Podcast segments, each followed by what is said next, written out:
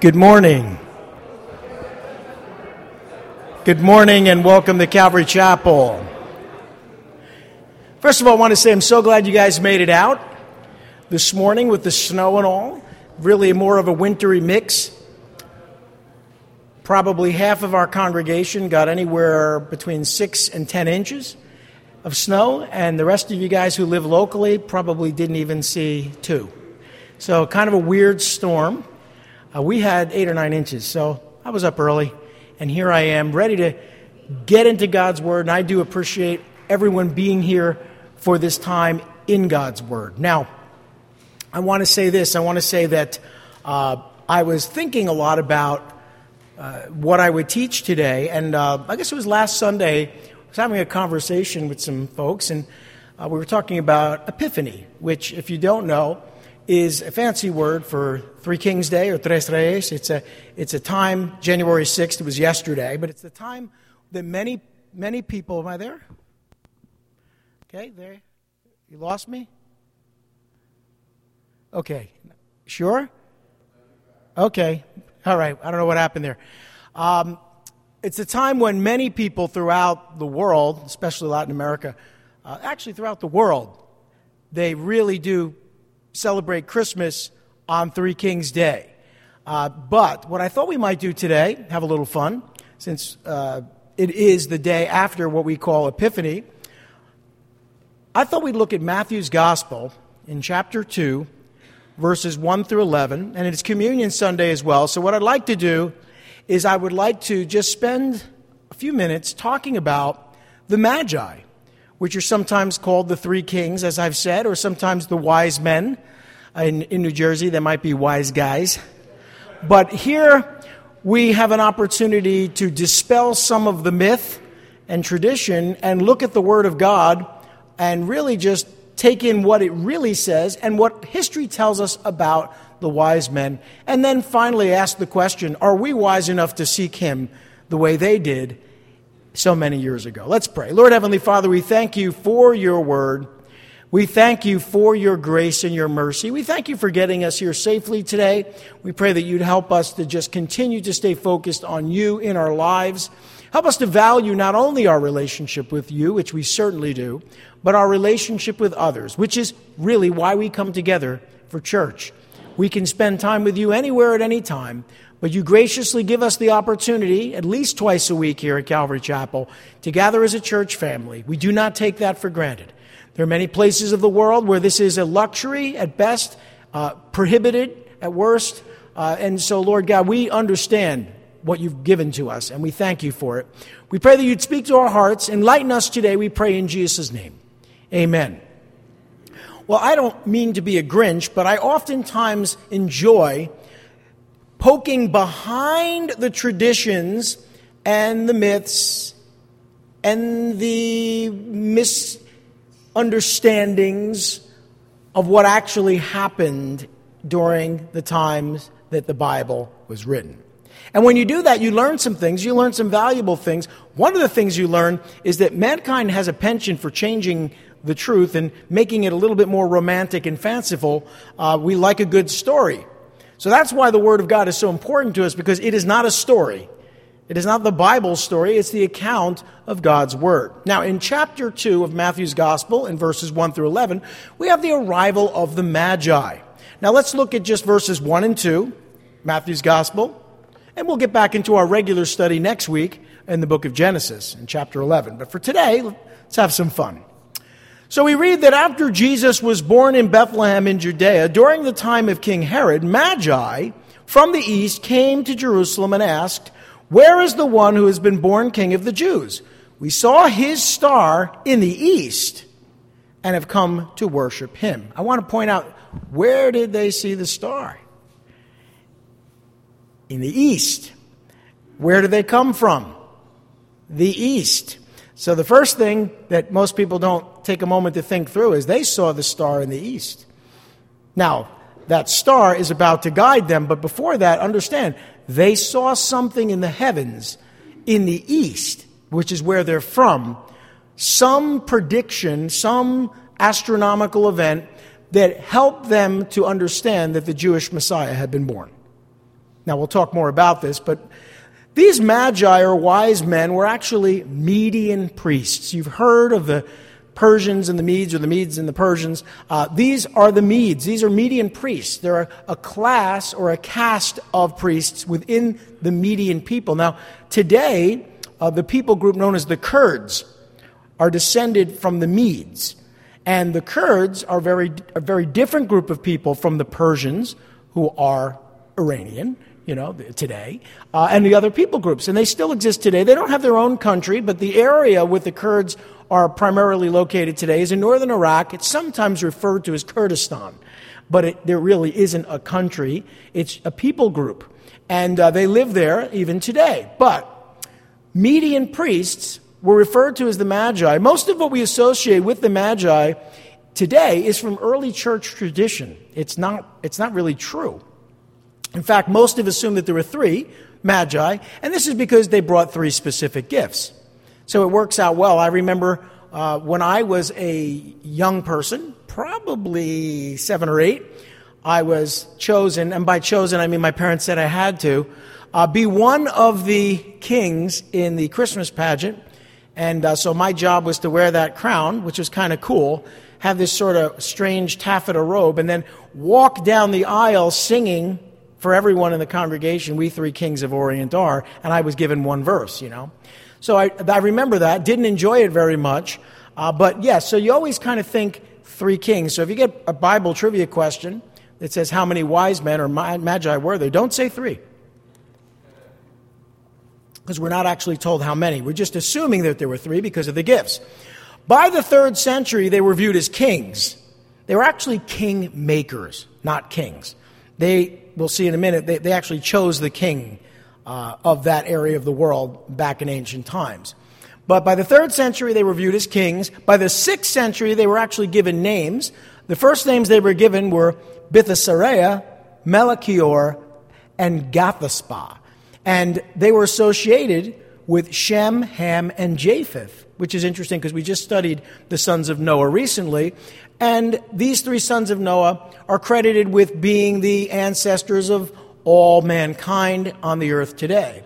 Which is interesting because when you think about it, uh, Adam and Eve uh, had children, many children, and then they had children and lots of children. And then ultimately, with many, many people alive at the time of the flood, a large percentage of the gene pool was destroyed and needed to be for reasons we've already studied in our, our studies in Genesis. And you're left with the three sons of Noah, who then begin to repopulate the earth. And we were, I think we were talking about this just last week uh, the, the Tower of Babel actually took place somewhere between 101 years and 339 years. There was a, a time period of the, of the lifespan of a man by the name of Peleg. We're told that in his lifetime, the uh, Tower of Babel took place. So, did it happen when he was born? Did it happen when he was very old? We don't know. Generally, somewhere in the two to three hundred range, we believe. Which I did a little calculation this week because I, I, started to have questions about this. I, I had said that there was perhaps hundreds to thousands of people on the earth during the Tower of Babel. Uh, I actually, you know, I'm a math geek, so I did a little calculation. Uh, it was a little strange to do that, but I came up with a 2.5 uh, percentage uh, growth rate and determined that you could have had anywhere between 35,000 to maybe four times that people living on the earth during the Tower of Babel. So I might have underestimated last week. But Shem, Ham, and Japheth are the three sons of Noah, and they're credited with having the features that ultimately brought about what we consider to be the three major divisions of the human race. And uh, so you had uh, the racial origins from Asia, Africa, and Europe, which ultimately became or ultimately came about because of the dispersion, which we talked about last week. But to sort of represent the peoples of the world, tradition made each of the, at this point, kings, but the Magi, uh, one from Asia, one from Europe, and, and one from Africa. And so that's how that came about. And then by the 14th century, which was a, a, a lot longer in the future from the time of the 6th century, uh, Armenian tradition identified them as Balthasar, king of Arabia, Melchior, king of Persia, and Gaspar, king of India. And so all of this is fairy tale, all this is myth, there's really no truth to it, but you've probably seen your manger scenes recently and noticed that that the racial features are, are, are very diverse, and that's why. And so it was representative of the whole world. Uh, there are relics in existence today that are attributed to them. I doubt they really are, but they emerged in the fourth century. They were transferred from Constantinople to Milan in the fifth century, and then they were transferred to Cologne in uh, 11, uh, 1162, where they remain enshrined today. So people will go to these shrines, the cult of the relics. They will go and they will worship these relics uh, in Europe. It's kind of strange. But isn't it amazing how mankind will take the truth, twist it, bend it, shape it, and turn it into something completely opposite to the truth? Well, that's the point I was trying to make there. But these ancient magi were a hereditary priesthood. Uh, they were of the Medes, as I've said already, the Median people. Now, the word magi or magi is from the Latinized form of the Greek word magoi. And we know the root and we know what it means. These individuals were credited with profound and extraordinary religious knowledge. They were the truly wise men. In ancient times, they proved to be expert in the interpretation of dreams. And Darius the Great, who you probably remember from the books of the Bible that uh, speak of Darius the Great during the Persian occupation, uh, Darius the Great established them, these magi, over the state religion of Persia which again is Iran today. And this was before they became followers of Zoroaster, which was another religion that came up. So you have this ancient religion, ancient group of people, these magi. They ultimately became the supreme priestly caste of the Persian Empire. I want you to stop and think about that. They weren't Persians, but because they were part, they were Medes, and the Medo Persian Empire was ruled by Medes and Persians, they were actually from modern today, what is modern day Iran, and they came, as we know, to worship a Jewish Messiah. Hard to imagine that today, isn't it? But it happened.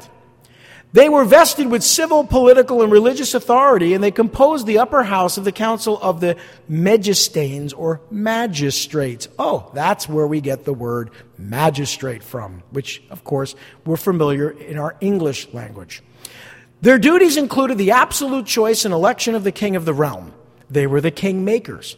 Ultimately, through tradition, they were identified as kings, but they were actually king makers.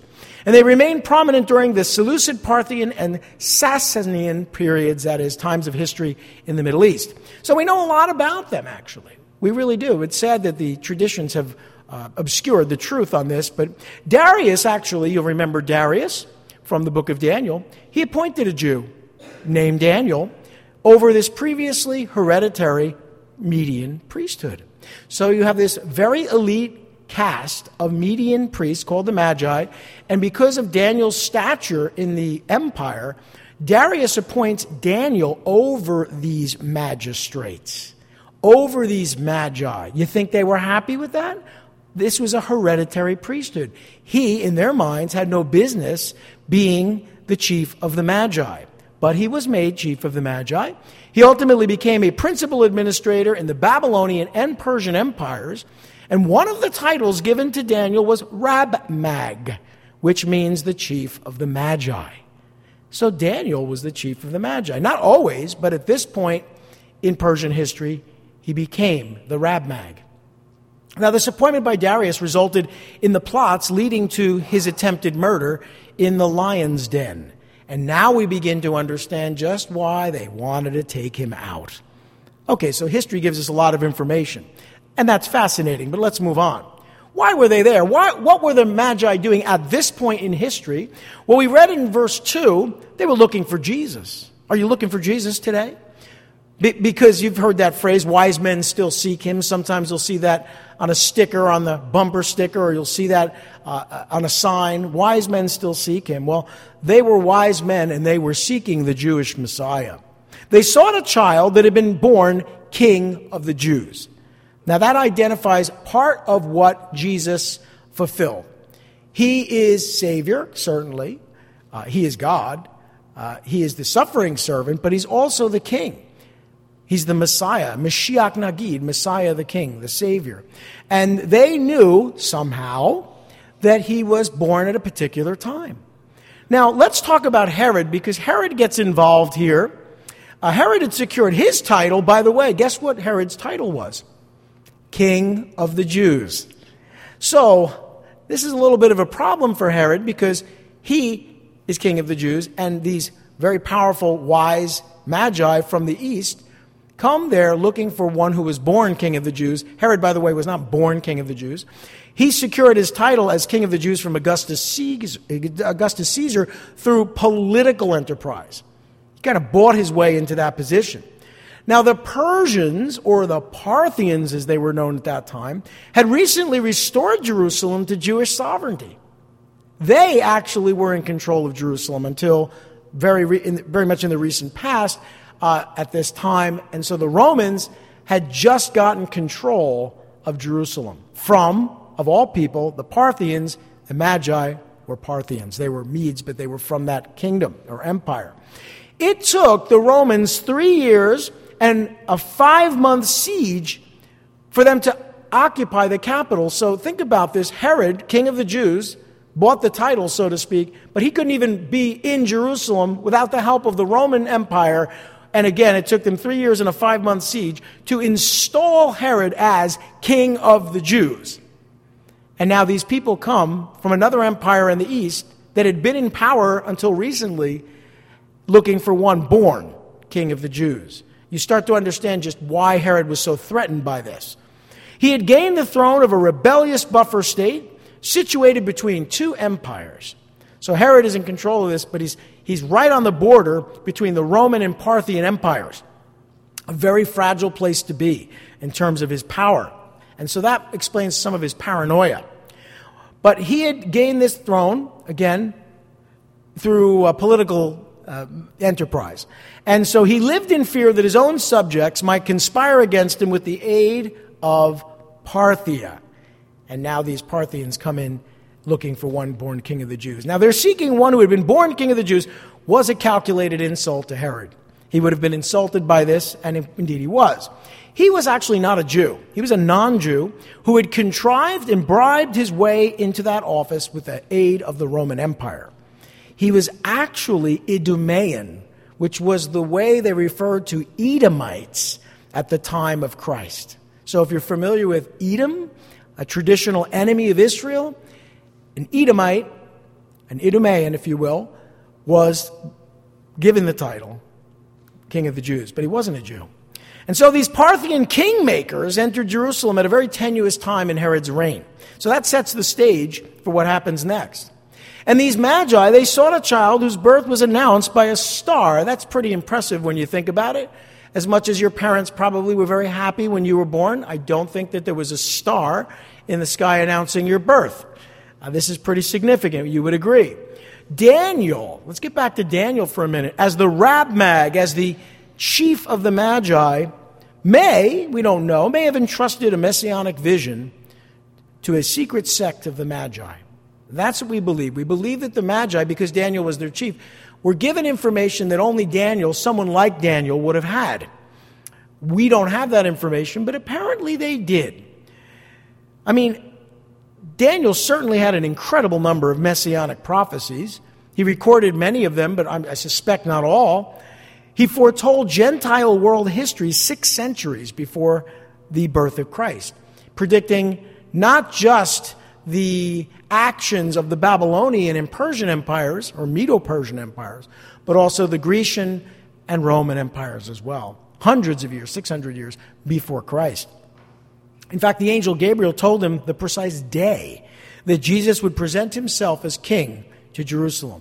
So we know Daniel had supernatural and prophetic knowledge of events and historical predictions that he entrusted to us through his book, the book of Daniel, his prophecies. But I suspect there was a lot more that we're not aware of, and some of that knowledge apparently was given to some portion or sect of the Magi, the people we're talking about today, because they knew something about when Jesus would be born. This could explain why they were looking for a star to rise in the east at this exact time. And so when you think about it, it's kind of silly. You know, we, we imagine the kings are in the east, they see a star, which would have been in the west at that point, right? Because Jesus is west of them, and they follow the star. That's clearly not what happened. They saw a star in the east. That's how this whole thing started. And then they recognized this constellation, this prediction, whatever it is that happened, this stellar event or interstellar event, caused them to know that the Messiah had been born. So, these Gentiles, and that's what they were, they were not Jews, these Gentiles desired to worship the Jewish Messiah. Again, impossible to imagine this happening today. And yet, there are many within the Muslim world who are experiencing the gospel in incredibly supernatural ways today. Many Muslims are, are claiming to have had dreams, uh, Jesus or angels appearing to them in G- dreams, and they are giving their lives to Jesus Christ as Christians, but as Muslim Christians, if you will, Christians that come out of the Muslim faith. And it's happening especially in Persia. Uh, I've heard, and it's really hard to know whether this is true because they black out so much of the news. I've heard that there's a huge revival going on uh, in Persia specifically, but throughout the Muslim world of Christians who are having dreams and experiencing supernatural uh, visions and coming to know Christ. Now, it doesn't surprise me, but it's amazing we don't hear about these things. If they are true, which I, I suspect they are, we don't hear very much about them. Well, you can know why, I'm sure. That's not news that anyone wants to get out of the Arab world. And very dangerous to publicly proclaim yourself a follower of Christ today, especially in that part of the world. Well, the promise of a Jewish king or a Jewish monarch was more than acceptable to these magi. They had been instructed to expect this and looked forward to it. In fact, their own history was studied with Jewish nobles, ministers, and counselors, so they were not anti Semitic in the least. And all of this fulfilled the prophecies of many Old Testament prophets who said that the light would come to the Gentiles, uh, that the Gentiles would be included in God's plan. This is talked about in the book of Acts. Uh, it's quoted from the Old Testament, from the book of Isaiah as well. So, all of this begins to make sense. But how did Herod react? Well, I've set the stage. I've explained to you that Herod wouldn't have not, would not have been very pleased with what is taking place here. So we read in verses 3 through 6 that when King Herod heard this, he was disturbed. I actually think Herod was probably disturbed before he heard this. He was not a, a man in, in his right mind. In fact, if you know anything about Herod, I won't get into it today. What a family, what a drama, uh, you think the reality TV shows of today are bad. Uh, wow. The, Herod, the Herodian dynasty was filled with all types of awful accounts. And, but we won't get into that today. We're just going to say that he was disturbed. But he was disturbed by this. He heard this and he was disturbed. And all Jerusalem was disturbed as well. It says, all Jerusalem with him. Now, I've explained why that would have been true. A lot of people kind of go over, that. they don't really stop to think, why would, if it was just three guys from the east, you know, coming in bearing gifts, why were they so disturbed? Well, that's because the account has been changed to accommodate tradition. Notice when he had called together all the people, that is the Jewish peoples, chief priests and teachers of the law, he asked them where the Christ was to be born. That is, where had it been predicted that he would be born? Now, notice this, they get this right. In Bethlehem in Judea, they replied, for this is what the prophet has written. And they're referring to the prophet Micah in chapter 5, verse 2. But you, Bethlehem, in the land of Judah, are by no means least among the rulers of Judah, for out of you will come a ruler who will be the shepherd of my people, Israel. So there's the prophecy. That's what Herod is told by those in the know among the Jews. But he was disturbed more because of the reasons I've already shared with you who they were, what they said, who they were looking for. These were things that disturbed Herod and indeed all the people. The sudden appearance of the Magi alarmed Herod and all the people he was ruling over at that time. Again, their reaction was understandable considering the history of the Roman Parthian rivalry. I've explained that already. They were probably traveling in force with every imaginable Oriental pomp. These people would not have traveled in a very subtle way. They didn't need to. And they would have had been would have been accompanied by an adequate cavalry escort to ensure their safety. So this is a force coming into Jerusalem under these circumstances. Herod was suddenly very concerned with the messianic prophecies in Scripture. And of course, up until that point, I'm sure he didn't care much about them. But now he's very concerned. But why? Because he wants to try to eliminate any competition. See, the Jewish leaders certainly despised Herod the Great, and he despised them. But the experts in messianic prophecy predicted that Bethlehem, Judah, would be the birthplace of the Messiah. And that was correct. By the way, why does it say Bethlehem in Judah, or as it's sometimes translated, Bethlehem Ephrathah? Because there were two Bethlehems. The way there are like seven or eight Washingtons in the state of New Jersey, there are many cities that you know, show up on the map in, in the same state, even with the same name. Well, in Israel, there were two Bethlehems. I believe there was one in Zebulon, and there was the smaller of the two in Judah. And so, of course, Micah says the Messiah is going to be born in Bethlehem. And just to clarify, of the two it's Bethlehem, Judah. Now, how could Micah have known that? Just stop a minute. How could he have known? How could, and how could Jesus fulfill that? How could they make that happen? They couldn't. It's God with the foreknowledge of knowing what's going to happen, telling us in advance what will be. And so I'm, I'm, I'm fairly certain that Joseph and Mary didn't plan this thing. I know Jesus couldn't have, he was in the womb. But lo and behold, even though they were from Nazareth, living there, they had to come to Bethlehem, and we understand why. We talked about that uh, two weeks ago. With the census and everything, they had to come to the place where Joseph's family was from. And isn't it interesting that as they were there, this occurred, the Christ child was born, fulfilling the prophecy of Micah chapter 5, verse 2. I, think you really have to uh, struggle against the truth if you deny the truth of Jesus Christ. You really have to struggle. It is not an easy truth to dismiss. I'm sure you would agree with me that there was a time in your life probably where you struggled with it. And the more you studied, and the more you learned, the more you realized it's just too difficult to struggle against the truth. As uh, the Lord Jesus said to Paul on the road to Damascus when he was blinded, it's hard for you to kick against the goads. It's hard for you to fight against what you know is true, isn't it? And that's what I think a lot of people are doing today. Well, we know that the prophecy was fulfilled. And apparently, some knowledge was given to the Magi. For we read in verses 7 through 8 then Herod called the Magi secretly. That is, on the sly, he didn't want a big thing, you know, he just kind of he wanted to get in touch with them. They had an impromptu secret meeting, and he found out from them the exact time the star had appeared. So at some point in the past, this star appeared in the east. And Herod asks when had it appeared. Notice, had appeared. It didn't just appear.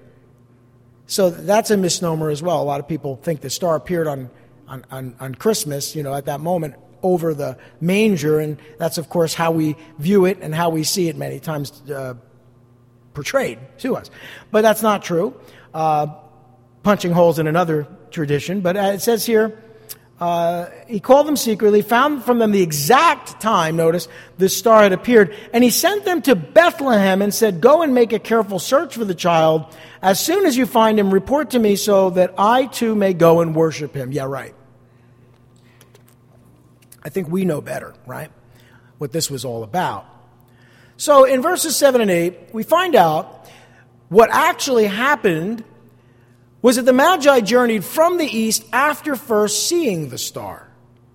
So, it had probably been close to two years since they first saw the star. Now, why would you say that, Pastor Tim? Why would you say it had been two years? Well, when you get down to verse 16, and we know what happens, it says, When Herod realized that he had been outwitted by the Magi, he was furious and gave orders to kill all the boys in Bethlehem and its vicinity who were two years old and under, in accordance with the time he had learned from the Magi. Ah, he knew when the star had appeared. He knew that. So he slaughtered all those born within the last two years in Bethlehem, all the male children. Why would he do that? Because he knew the exact time the star had appeared. And that gives us a key or a clue. Maybe he was a little bit more conservative and he, and he, and he took out more children than he needed to, but between a year to two years, clearly, he had decided that he was going to kill all the children born just to make sure that he got to the Messiah. which is horrific. But it gives us an understanding of when the star appeared. Now, it would have taken some amount of time to travel to Jerusalem as well from Parthia or Persia. And they probably knew uh, that he had been born in Bethlehem, but they had no way to find him now. It had been at least a year, possibly two. They have no idea where he is. They knew that he had been born. They probably knew what Micah had said. I'm sure they were learned. They, they knew what the Jewish people, the Jewish scholars had told Herod. They knew that he had been born in Bethlehem, but they show up and they clearly have no idea where he might be now, two years later, up to two years later. So this is a problem in the sense that they don't know where he is, they don't know where to go. And, and that makes it more challenging for them. But at this point, the star had only announced the Messiah's birth according to the scriptures. That's all the star had accomplished at this point. It had appeared at some point over the last couple of years in the sky in the east, announcing the birth of Messiah. But now something radically different takes place. Now, of course, Herod provided them with the child's last known location. But to assume that they were still in Bethlehem, probably pretty foolish since they didn't live in Bethlehem. Joseph's family lived in Bethlehem, but they didn't know where he was. They, but what was Herod hoping to do? Find him and kill him. And he stood a better chance of finding the child this way than seeking him openly. So this is a surreptitious or a discreet way of trying to eliminate the Messiah who maybe he believed had been born, maybe he didn't, but any threat to his reign, which again was tenuous at best. Now, he had no intention of worshiping the Jewish Messiah, but the Magi were probably unaware of his plan. They had no way of knowing who Herod was necessarily. Uh, maybe they suspected, maybe they didn't, but later we see God warned them in a dream uh, not to go back and tell Herod, so at some point they found out. So, what about these Magi? Well, how did they find the child, the Christ child? How did they get there? The, the star told them that he had been born. They knew that he had been born in Bethlehem, certainly, Herod seems to have uh, communicated that to him as well, uh, to them as well. Uh, but also, they may have known that because they were familiar with the prophecies. But how do you find a child that was born within the last two years in a, in a little town called Bethlehem? Well, let's read in verse 9. After they had heard the king, they went on their way, and the star they had seen in the east went ahead of them until it stopped over the place where the child was. And when they saw the star, they were overjoyed. And on coming into the house, they saw the child with his mother Mary, and they bowed down and worshiped him. And then they opened their treasures and presented him with gifts of gold and of incense and of myrrh. And having been warned in a dream not to go back to Herod, they returned to their country by another route. Okay, so that's pretty much what we know about the Magi. We learned a few things along the way as we've taken the time to study. The Magi were led directly to Jesus. How? Oh, this is clearly something miraculous. This isn't just a star appearing in the east announcing something. And what could a star appearing in the east be? Could have been a comet, it could have been some astronomical event. Who knows what it was? It could have been a planet. we don't know what it was, but we do know this. The Magi had traveled toward Bethlehem, but Joseph and Mary were from where? They were from Nazareth. Did they stay in Bethlehem with Joseph's family? Possibly. For two years? Probably not. Did they move back to Nazareth where they were from? Most likely. Wherever they were, they probably, well, we know they weren't living in the manger. So now you have to totally correct your manger scenes on your front lawn. First of all, you have to wait two years. And when you do bring the manger, uh, when you do bring the magi, it's not to the manger, it's to a house.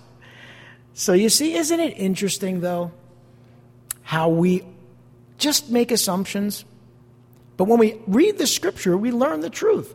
Now, my goal here today isn't to ruin your manger scene or your Christmas.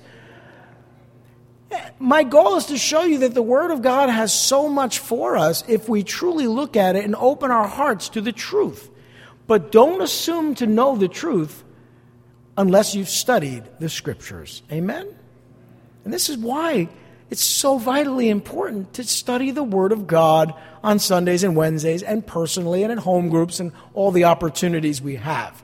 Now, if you've never known this information before, it doesn't mean you can't be a Christian. It doesn't mean you weren't saved. But I think you have a right to know the truth. And the scripture is recorded for us in the book of Matthew, which most of us have read and perhaps multiple times. Why is this important? Well, at this point, the star that had appeared in the east, I keep pointing east, actually directed them right to the infant Messiah, maybe a toddler at this point. But this was no ordinary star or orbiting planet. This was some type of miraculous occurrence in the heavens. It was the same star, but something now had happened. Now, some have suggested, and we have no idea, that the star that appeared hadn't been there before, um, and then the was now visible, and over time, over the year or two that, between his birth and this moment, that it, of course, the stars have a way of moving in our sky. You know, it has to do with the orbit of our planet, it has to do with uh, orbital mechanics. But, you know, a planet could do that, and then all of a sudden now it's in a different part of the sky, right? And they have said that perhaps other stars, or there was some type of supernova or some type of event that took place where the star that had been in the east was now right over where the child was, and it was maybe seven to ten times brighter because uh, of some other astronomical event. All of these are good explanations. It doesn't matter. God orchestrated it to bring the Magi to the Christ child. This was a miraculous occurrence in the heavens in either case. So you can try to explain it away with science, but science may explain what happened, but not why and when. That's God. Amen? Okay, we're almost done. So, this miraculous GPS enabled them to find the incarnate Son of God. They got there, right where he was, and they were overjoyed that they had found him and that the Lord himself had led them directly to himself. You see, if you're seeking God, He will do whatever is miraculously necessary as you seek Him to bring you to the place where you'll find Him. Can I hear an amen? And that's how we got here today, individually, who we are. We have come to know Christ because Christ led us to Himself. It's the Holy Spirit that brings us, and the star is a type of that in our lives, leading us to the truth of who Jesus is. And there they are, overjoyed. Gentiles worshiping the Jewish Messiah on a day we refer to as Three Kings Day or, or Epiphany. Clearly not the day that we celebrate the birth of Christ, but within a short period of time afterward. They found the child being cared for by his mother Mary in a house, perhaps in Bethlehem, perhaps in Nazareth, perhaps somewhere else. And they presented gifts of profound prophetic significance gold Gold speaks of his kingship, for he is the king of heaven and earth. Frankincense, this was a spice used in the priestly duties of the temple. And of course, Jesus is our great high priest.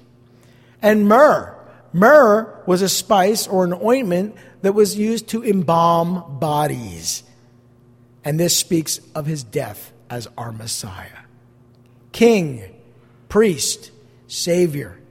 And so we see the Magi brought not only gifts, but a message as to who the Messiah would be in his life as he lived and gave his life ultimately for each and every one of us. Amen? Amen? So I asked the worship team to come up. And by the way, just a little point Jesus Christ will receive gold and frankincense in the millennium, in the kingdom age, according to Isaiah chapter 60, verse 6. Interestingly, he'll receive gold and frankincense, but myrrh is not mentioned. Well, why could that be? Well, I'm going to read something for you. In Hebrews chapter 9, verse 27, we read that just as man is destined to die once and after that to face judgment, so Christ was sacrificed once to take away the sins of many people, and he will appear a second time not to bear sin, but to bring salvation to those who are waiting for him. And that's why there's no myrrh in the millennium. So we've learned a little bit about who Jesus is. We've learned a little bit about the history and the background how some of these traditions have obscured the truth. But the most important question is have you come to worship Him this morning? Say amen. If you have, are you looking for Jesus? Or are you looking for something else in your life?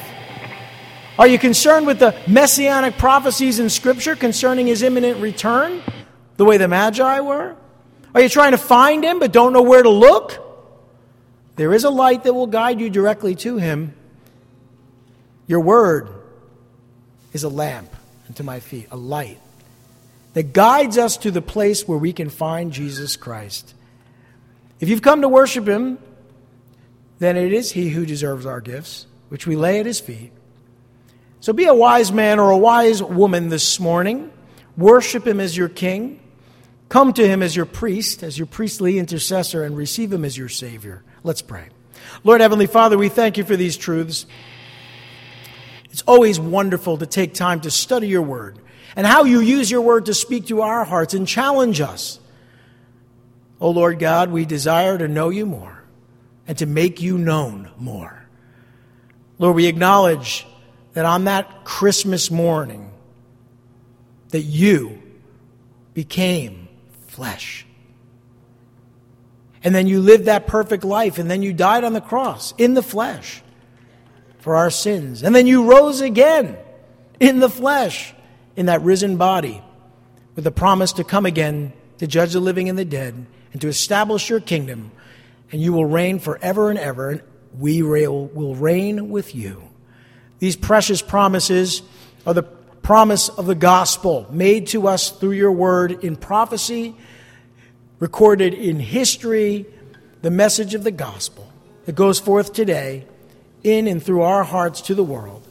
O oh Lord, may we be those wise men and women that continually seek you. We pray in Jesus' name. Amen.